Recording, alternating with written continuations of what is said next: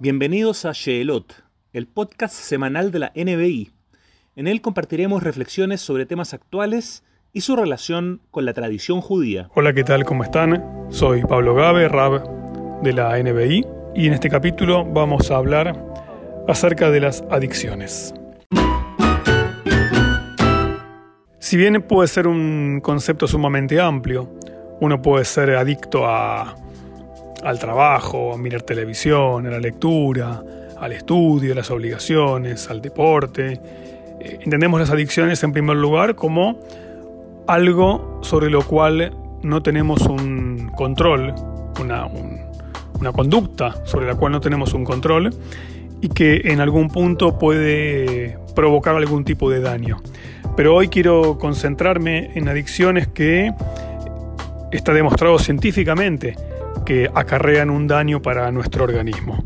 Estoy hablando acerca de, del fumar, del cigarro, del alcohol y también de las drogas, que por supuesto a través del tiempo han tenido un, un cambio de percepción por parte de las personas. Me acuerdo cuando era pequeño, ahí en la década del 80, el, fumar no era un hábito tan, tan negativamente visto como ocurre hoy.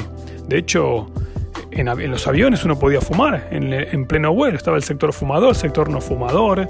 Eh, en los autos todavía encontramos el, famoso cenicero, el encendedor, porque era, era habitual fumar dentro de un auto.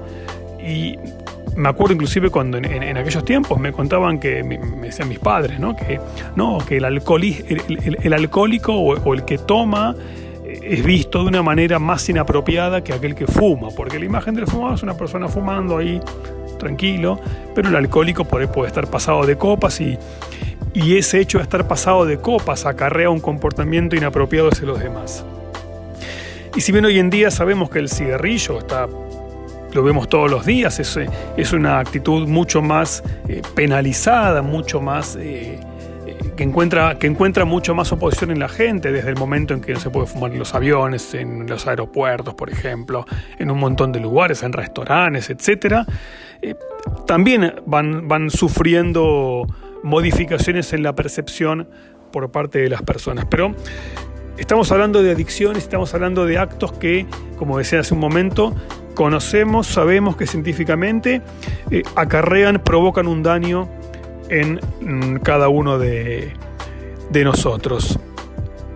Hay una primera expresión de la Torá en el libro de Devarim, en el Deuteronomio, cuando el pueblo está preparándose para entrar a la tierra de Israel y Moshe, Moisés, repite la, ley dada por Dios en, el, en, un pasado reciente, la repite para las nuevas generaciones que están por entrar y que habían nacido en el desierto, en el, en el camino de la libertad, digamos, y no habían escuchado alguna de las leyes, la Torá en, el libro de Devarim es una repetición en algún punto de muchas de las leyes anteriores, y decía en esta repetición hay una expresión que dice, cuiden sus vidas, ¿sí? así en líneas generales, como diciendo, preparando al pueblo para entrar a una nueva etapa y que la vida debe ser cuidada, y el Ramban, el Nachmanides, lo que entiende de esto es entender que hay que ser cuidadoso y no confundamos esa expresión de cuidar nuestras vidas como si fuera algo insignificante y pequeño. Es decir, hay que darle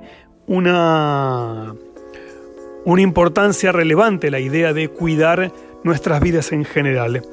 Y hay una máxima también en la tradición bíblica y rabínica que le hemos compartido en otros capítulos, que tiene que ver con el cuidado de la vida, el cuidado de la integridad, el mantener un cuerpo sano. Eh, inclusive el Rambam, el Maimónides, en, su libro El Mishneh Torah, que es un código legal muy, muy relevante en su vida, en, la sección que habla acerca de leyes del conocimiento, en hebreo es Ilhot Deot, él explica la importancia de un cuerpo sano y dice también como muchas veces no conocemos eh, las cosas, cómo nos pueden llegar a caer. Me refiero a comidas, a bebidas en general o a cualquier tipo de sustancia que queremos consumir. Como no conocemos muchas veces la consecuencia que puede tener nuestro cuerpo, uno debe mantenerse alejado y ir en el camino del medio, es decir, no comer en demasía, no beber en demasía, inclusive bebidas que no sean alcohólicas, sino mantener un comportamiento gastronómico, alimentario eh, equilibrado, va a ayudar, no va a garantizar, pero sí va a ayudar a que de alguna forma no, no provoquemos en nuestro organismo algún tipo de, de daño o de dificultad. Hay otro concepto que también aparece en la tradición bíblica, también en el libro de Devarim, Deuteronomio, que es el famoso Ma'ake. Ma'ake en hebreo es como una suerte de baranda, o como dice la traducción al español, de parapeto, que debe colocarse en las terrazas o en los lugares donde las personas puedan habitar y donde eh, puedan ocurrir accidentes. Y acá entramos en otra categoría de este concepto que tiene que ver con el cuidarse a uno mismo y también cuidar a los demás. Dijimos antes que cuidarse tiene que ver con reconocer y aceptar que hay determinadas sustancias, determinados productos o cosas en general que sabemos que son para el cuerpo dañinos. ¿sí? No es que no conocemos, no es que, sabemos que nos hace mal, eh, a pesar de que sea agradable socialmente eh, consumir determinadas cosas, sabemos en el fondo que, que provocan un daño. Y a partir de que sabemos que provocan un daño, debemos ser responsables y medir con mucha seriedad y con mucho cuidado su consumo. Pero en este segundo nivel que hablamos de cuidar a los demás, entra el concepto que mencionamos recién acerca del, del parapeto o de la baranda que debemos colocar en todos nuestros hogares, donde la gente pueda habitar. Y también el, el Rambam, el mismo Maimónides, en otra parte de su Mishneh Torah, dice que, por ejemplo, tanto en el techo como en cualquier otro lugar que provoca un peligro, como ser un pozo de agua o, un pozo vacío que esté en una casa, uno debe ocuparse de delimitar, de marcar y de establecer que hay una advertencia de peligro y dice, bueno, no, todos sabemos que hay un pozo, bueno, hay gente que puede no saberlo y puede lastimarse. Hay una historia, hay un relato que me contaba una persona conocida, que una persona conocida de ella va de vacaciones a un lugar estaba buscando dónde veranear en la casa, ¿no es cierto? Buscando una casa para veranear, quiero decir. Y una de las casas que estaban viendo tenía una piscina muy hermosa, pero había un problema. Esa piscina no tenía una baranda, una protección a la piscina, con familia con niños pequeños que no sabían nadar. Y dice, esta casa no es callar, esta casa no es apta para nosotros. No es en contra de la casa como algo personal o contra su dueño, sino que tiene que ver con que la vivienda no estaba preparada, no era apta para que una familia pueda estar ahí tranquilo. ¿Por qué? Porque justamente tenía una piscina que tenía sectores profundos y que no tenía la protección necesaria como para estar tranquilos y eh, poder veranear. A partir de esa idea justamente una casa o un lugar en el cual eh, los peligros que tienen no estén preanunciados, no estén protegidos, no es una casa apta para poder convivir. Y seguimos en esta línea de cuidarnos a nosotros mismos y también cuidar a los eh, cercanos, ¿no es cierto? Hay un relato en el Talmud, en el Tratado de Megilá, acerca de Purim justamente, y cuentan que dos rabinos eh, compartían una, discusión, un momento de estudio, y Raba, uno de ellos, dice que eh, un hombre debe embriagarse eh, en Purim hasta no diferenciar entre bendito Mordejai y maldito Amán.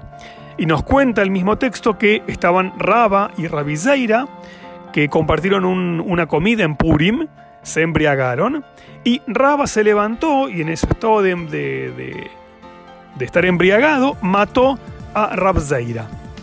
Y al día siguiente, cuando se dio cuenta de lo que había hecho, rogó misericordia y ocurrió que Rabzeira revivió. Tengamos en cuenta este relato como algo metafórico, como un, relato hasta diría mitológico, ¿no es cierto? Al otro año, volvió a invitar este rabino a Rabzeira y le propuso hacer otra comida festiva. ¿Y qué respondió Rabzeira? No todo el tiempo ocurren milagros. Y este concepto me parece sumamente importante. ¿Por qué? Porque uno debe estar abierto a que ocurran cosas que están por encima o más allá de uno, por supuesto, y muchas veces lo bueno que, ocurre, que sucede por fuera de nuestra capacidad, lo vemos como un milagro. La idea bellísima, obviamente, de ver el nacimiento de una, de una, nueva vida, de un hijo, una hija, es un milagro porque uno no lo puede creer cuando lo ve, por supuesto. Pero acá estamos hablando de que ocurrió un milagro a través del cual un rabino revivió después de que otro lo mató en estado de, embriaguez en Purim. Y dice, bueno, venía a comer de vuelta, hagamos otra comida. Y dice, no, para, para. ¿Sabes qué? No siempre ocurren milagros. Es decir, uno debe esperar el milagro, pero también uno es responsable racionalmente de la vida diaria de lo que ocurre. Uno no puede estar únicamente viviendo diciendo, bueno, va a ocurrir un milagro, nos vamos a salvar, no va a pasar nada. No. Esta misma idea que aparece en la Gemara también aparece en la Alajá, en el Shulchan Aruj, en la ley judía, que, en, en Yoredea.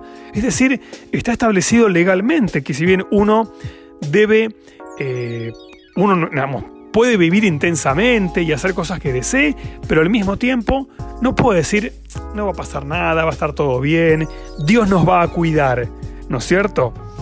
Eh, de hecho aparece esta misma idea de Dios nos va a cuidar. Hay una frase en el libro de, de en los Salmos, que dice que Dios cuida a los sencillos. Y si bien por un lado esta expresión del, del, libro de Teilim, que lo trae la Gemara en, el Tratado de Abodazará, para algunos se lo puede entender como confiere en Dios plenamente, para otros, entre ellos el rabbi David Azulay, más aquí en el tiempo, dice que esa idea solo se aplica, ¿sí? Solo se aplica la idea de que Dios cuida a los sencillos en los ejemplos que da la Gemara. No se puede trasladar la idea de que Dios nos va a cuidar a cualquier concepto y a cualquier situación. Uno debe esperar obviamente el milagro de Dios, la compañía de Dios, sentir su presencia, pero al mismo tiempo estamos obligados a tener una responsabilidad sobre nosotros, sobre nuestra vida y también sobre la vida de los demás que están bajo nuestro cuidado y bajo nuestra responsabilidad. Uno puede decir, bueno, pero sería aburrido, ¿no? No sería tan divertido, es verdad, es verdad. Pero uno debe elegir si corre un riesgo porque cree que es divertido o prefiere evitar ese riesgo y quedarse un poco en esta vida un poco aburrida, pero finalmente cuidar y, aceptar y vivir con ciertos cuidados y ciertas eh, precauciones. Hay otro concepto que se aplica, que también aparece en la tradición rabínica en, muchas oportunidades, que es en hebreo se llama Bal Tashhit. Bal Tashhit quiere decir no destruir las cosas porque sí. ¿Sí? Los objetos, de hecho la Torah lo, lo, lo, trae, no con esta palabra, pero trae la idea de Bal Tashhit, cuando dice, por ejemplo, cuando uno eh, toma una ciudad, inclusive para poder sitiarla en el marco de una guerra, uno no debe derribar los árboles frutales. ¿Por qué? Porque aparte de darte sombra el árbol, te da alimento. O sea, no puedes desaparecer alimento o destruir la fuente de alimento porque sí. Y al mismo tiempo, no solamente aquí, sino en, en general, el, el, Rambam también plantea la idea de Baltashhit, de no destruir no solamente los árboles, sino cualquier eh, elemento, romper una ropa, ¿sí? una edificación, eh, alimentos, como también decía la Torah en forma indirecta. Quien hace todo eso rompe este precepto de destruir porque sí. ¿Por qué? Porque cada cosa vale. Cada objeto material tiene un valor, tiene una materia prima, tiene una elaboración. Digamos, esta cosa de que todo es descartable, de que todo se tira, de que todo se puede botar y ya está y pasamos a otra cosa nueva, no responde a los cánones básicos de la tradición judía. Uno debe cuidar los elementos, las cosas, la naturaleza y mucho más aún la vida misma, la salud. Entonces, en este sentido, vale la pena destacar que si bien una adicción obviamente no es algo sobre lo cual uno pueda tener control, pero si uno es consciente de que tal o cual actividad, tal o cual sustancia, tal o cual bebida que uno consume, que uno quiere ingerir, que uno quiere consumir, es nocivo, es perjudicial, uno debe, como dice el Shulchan Aruch, la halajá, uno debe leitgaber. Así empieza el texto de la Laja. Uno debe esforzarse, uno debe reconocer esa dificultad y debe esforzarse por superarla. ¿Por qué? Porque entendemos realmente que es algo nocivo, que es algo perjudicial. A todos les puede gustar tomar, les puede gustar comer algunas cosas determinadas, les puede gustar consumir algún tipo de producto que sabemos que es inadecuado.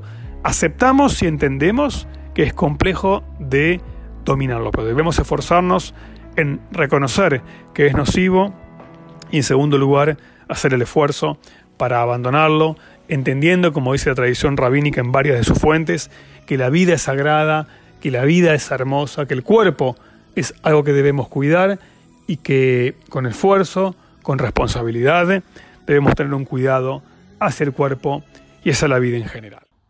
Esto fue un nuevo episodio de Sheelot, el podcast semanal de la NBI. Muchas gracias por escucharnos. Nos vemos la semana próxima.